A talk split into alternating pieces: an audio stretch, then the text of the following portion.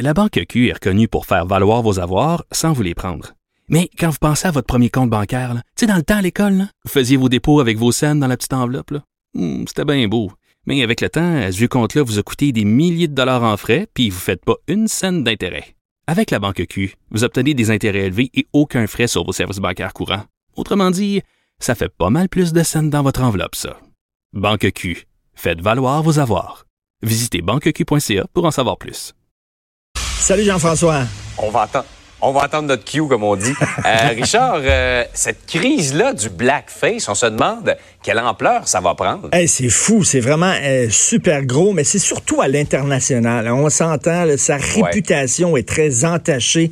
Je lisais encore dans le Figaro ce matin un texte d'opinion qui disait faudrait que Justin Trudeau arrête de faire le clown.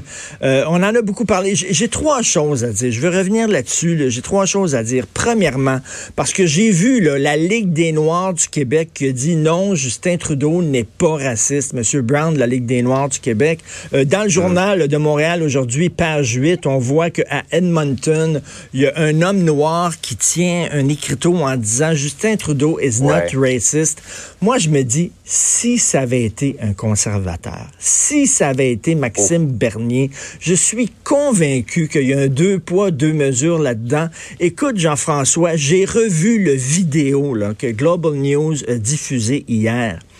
Non seulement il y a un gros blackface, mais regarde-le bien, là, il- on dirait qu'il imite comme un primate. Là. Il se promène un peu comme un singe. Je suis désolé, mais si ça avait été Ah oui. quelqu'un du Parti conservateur, ça n'aurait pas été la même chose. Rappelez-vous, l'an dernier, il y a une journaliste qui a accusé Justin Trudeau d'avoir eu des gestes inappropriés à son endroit au début des années 2000. Ça a l'air qu'il l'aurait tâté, il l'aurait ploté, tout ça. Qui parle de ça aujourd'hui? Absolument personne. On dirait que lorsque c'est Justin, on y pardonne plus. Moi, je suis convaincu qu'il y a deux poids, deux mesures. Deuxième chose, Ouais, Jean-François. tu, tu penses pas qu'il a, perdu un peu son aura euh, d'invi- d'invincibilité avec cette histoire-là? Ben c'est sûr. Mais moi, je pense qu'il ne pourra plus faire la leçon à personne. Absolument pas. Là. Ça m'amène sur ma deux- mon deuxième point. Les gens disent il n'est pas raciste, Justin Trudeau. OK, non, il n'est pas raciste. Reste qu'il a une certaine condescendance. Je reviens là-dessus. Lorsqu'il est allé en Inde et qu'il s'habillait en Indien, non seulement lui, mais toute sa famille au grand complet, et qui se faisait photographier devant le Taj Mahal comme ça en priant, les Indiens eux-mêmes l'avaient pas trouvé drôle, avaient trouvé ça Ouais. condescendant, méprisant. Et dans les journaux indiens, on avait ri de lui parce qu'entre autres, il portait un vêtement qu'on ne porte là-bas que lors des cérémonies de mariage. Et lui se promenait avec ça, donc il disait, il vient nous voir, puis il s'habille comme nous autres. Il y a- il quelque chose d'un peu condescendant, un peu colonialiste euh, là- là-dessus. Et je pense que ça, ça passerait mal. Et troisième chose, moi, je me réjouis de cette crise-là. Pourquoi? Parce que la gauche n'arrête pas de faire des leçons, de voir du racisme partout, de voir du sexisme partout, de voir de l'homophobie partout. Et je vais te citer, moi, pour moi, la meilleure phrase que j'ai lue sur cette crise-là, c'est un de mes amis qui s'appelle Guy Perkins, que je salue sur sa page Facebook. Il a écrit cela, écoute ça. Le scandale du brown face euh, démontre que la gauche a tellement miné le terrain de la rectitude politique qu'elle marche maintenant sur ses propres mines.